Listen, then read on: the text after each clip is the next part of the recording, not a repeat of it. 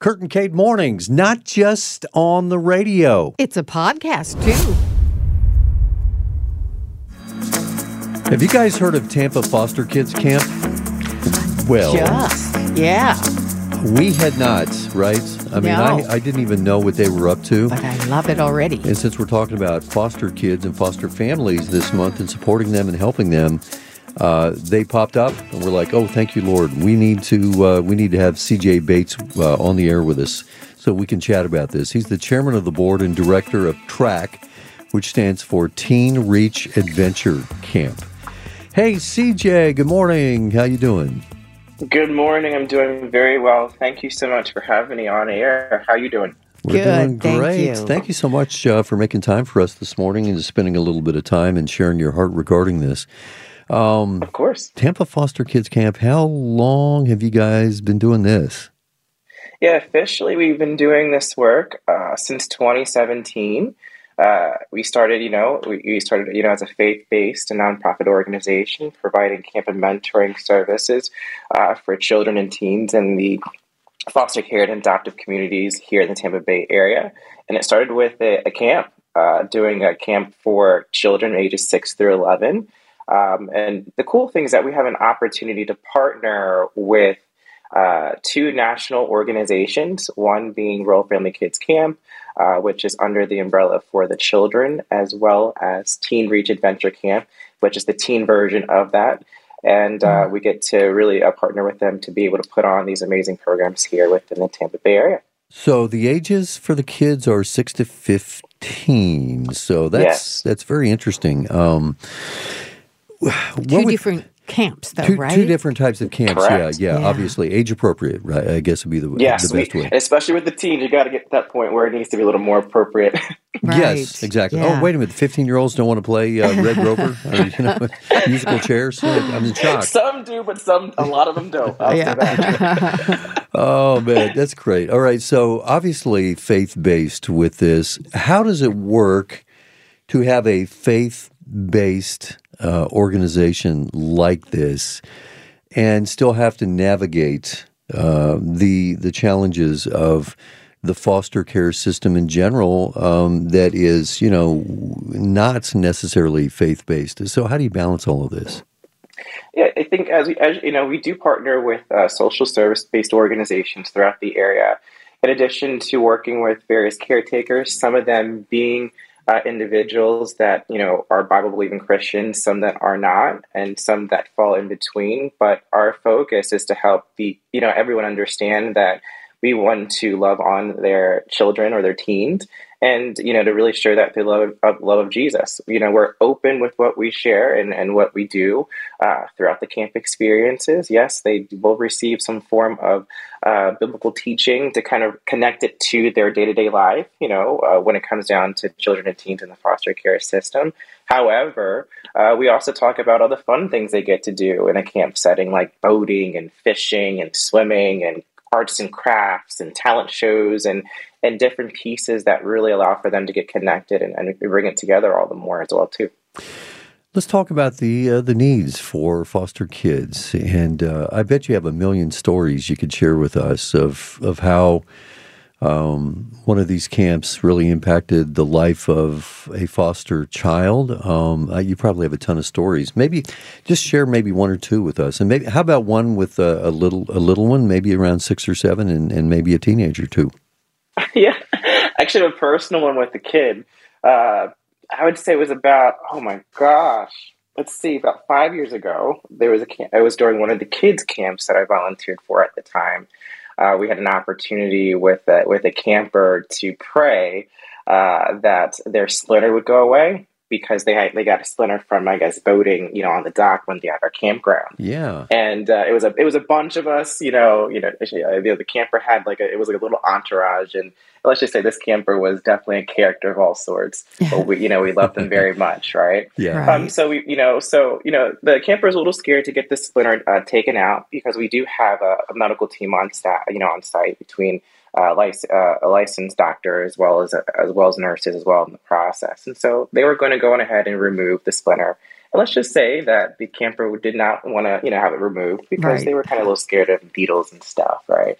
So I had the opportunity to pray uh, for the camper and uh, pray that the splinter would go away uh, in Jesus' name and and uh, and leave it as it was, and then hopefully with the help of you know hopefully you know and calm the camper to you know allow for the medical professionals to do what they needed to do.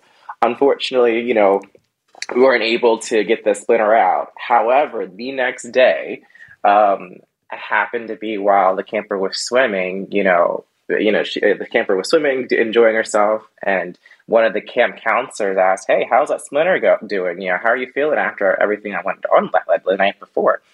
Uh, the camper said, "Oh my gosh, you know, I don't feel it anymore." And then they tried to look for the splitter; it was completely gone. this, so, this, is such a small thing, yet it's a big thing, That's isn't huge it? For a kid. Yes, yeah, exactly. And so I think it just showcased to you know this camper that hey, you know. You know how, and then you know, because we had a song that we would sing during camp every, you know, every, you know, during that week. You know, our God is so big, is so strong, and so mighty. There is nothing that my God can't do and she and the camper actually started to actually sing the song after realizing, hey, uh, my splinter is actually gone. So a little something that I recognized uh, from a kid's store, I guess you could say. Thank you for taking some time to listen to this episode of the Kurt and Kate Mornings podcast. We always welcome a review with your thoughts and comments, and please feel free to subscribe and follow us as well. You know what? Mm-hmm. We love these kid stories. Yes. Mm-hmm. We're, we're, suckers for these stories. What about uh, maybe a teenager or something like that? Okay, if I go back to my Rolodex of teens, oh my gosh. Um, wow. I know it's a, it's a hard it's a hard question yeah. to answer because there's got, just probably so many. Yeah. No, so I'll, I'll, it actually connects a little bit to uh, this teen's experience, and so we had a teen who actually, you know, went to a number of the kids camps throughout uh, since we offered them in 2017 and then eventually we had an opportunity to go on ahead and you know invite this team to be a part of the Tina Camp experience to which they enjoyed for the most part loved it and enjoyed it and really kind of gained a great deal out of it and eventually uh, this teen also volunteered uh, with us, you know, as a, as essentially like a teen counselor uh, for the kids camp. So really being able to kind of go from you know participating in the kids camp to then participating in our teen camp experience to now serving and giving back to kids in the kids camp. But the kicker is this: is uh, with a couple of the with one of the partner churches that we work with. Uh, they were able to stay engaged and connected with him, you know, just to, con- to kind of serve as like be able to disciple him and kind of show him the way around Jesus. And about a year ago, he actually gave his life to Jesus. And so mm-hmm. here it is, you know, we're showing the love of Jesus in these camps. We're making it a point to really um, just simply, uh, you know, showcase, hey, there are people that do care about you despite your situation. And here it is, this partner church was able to kind of follow up and stay connected with them post camp and here he is now thriving and really living his life for Jesus, which is very powerful. Oh, that's great. You know, yeah. Ministry to our kids is so vitally important. Uh, sometimes we think, okay, it's a youth group, it's youth ministry, it's kids. I'm telling you what, if you look at the stats, you guys know this is true. I think it was Jay Dennis, uh, Pastor Jay Dennis mm-hmm. last week, who mentioned this as well. That like over 80% there's like 85%, maybe more than that, of those who come to Christ to saving faith in Jesus Christ do so uh, before the age of 18, 18 yeah. and below. So, yeah. CJ, that, you probably know those stats. You, you live them. Yes, and, and, and I think it's one of those things where you know we're trying to be a, we're trying to do a better job of being able to communicate that information all the more too like i think if, here's a stat that i think people would be shocked to even hear not only just around salvation but even when it comes down to connecting with you know foster care as a whole um, you know i think i was event, uh, attending an event that is actually connected with uh, uh, with another uh, organization around foster care, and I can't remember the name, and it's going to drive me nuts. But oh, you'll remember and, it when you're off the air that's immediately. Right. That's how that's that happens. it goes. you know, it doesn't. You know, it always does. But typically, with the amount of churches that are here in the state of Florida, in conjunction to the amount of children and teens in the foster care system, if one couple or an individual from every church here in the Tampa Bay area were to adopt or to, you know, or, or to bring a child in from foster care into their homes, you would eradicate the whole foster care crisis within the state of Florida alone. Oh, so I think it showcases the power. Wow. Uh, it showcases the power of, you know, yeah, if churches were to come together. The opportunity Correct. the church has to really make a difference. CJ, when are the camps? Are they summer camps? They are summer camps. Uh, our teen camp, our next one will be in 2020. Both of them will be in 2024, uh, with the teen camp being right after Memorial Day, with, which is essentially as soon as soon as most kids are out of school, and uh, the kids camp typically takes place in July after Fourth of July. Wow, that's great. Now, here's a big question. How can we help? Mm. What kind of help do you guys need to do what God has called you to do? Absolutely. Thanks for asking. So, two, I would say two major things, right? Uh, one of the big things is that we're always looking for people to join us in our effort to actually serve these children. And so that could be through actually serving at our camps, uh, which we do have the information on our website, tampafosterkidscamp.org.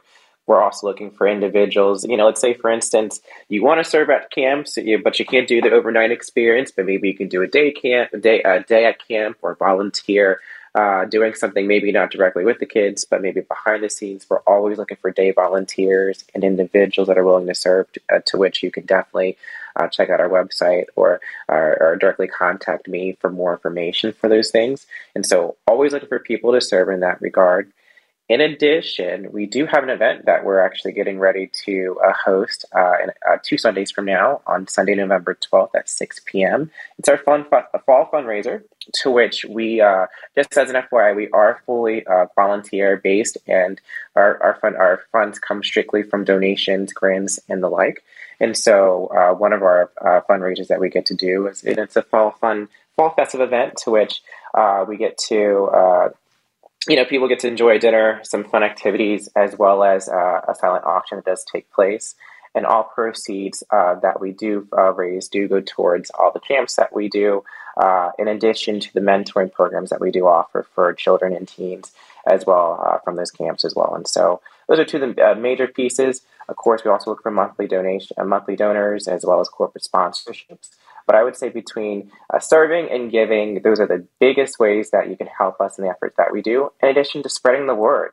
Um, one of the things that I also say is look, you know, it's easy to think, oh, if I, you know, you maybe you're too young or you're too old to serve or whatever the case may be. I don't care how old or how young you are. Uh, we, there's a place for you in some way to really be able to contribute to serving uh, these children and teens. Because I think the reality is that they're just looking to see that there are people that truly love them and care for them. And I think it's a good first step to being able to uh, join in on this amazing cause, uh, not only just specifically for Tampa Foster Kids Camp, but for the greater cause within foster care. Thanks for listening to Kurt and Kate Mornings Podcast. Please take a minute to follow, subscribe, and review us. And no matter where in the world you are, you can listen to us live from 6 to 9 a.m. weekdays on the Moody Radio app.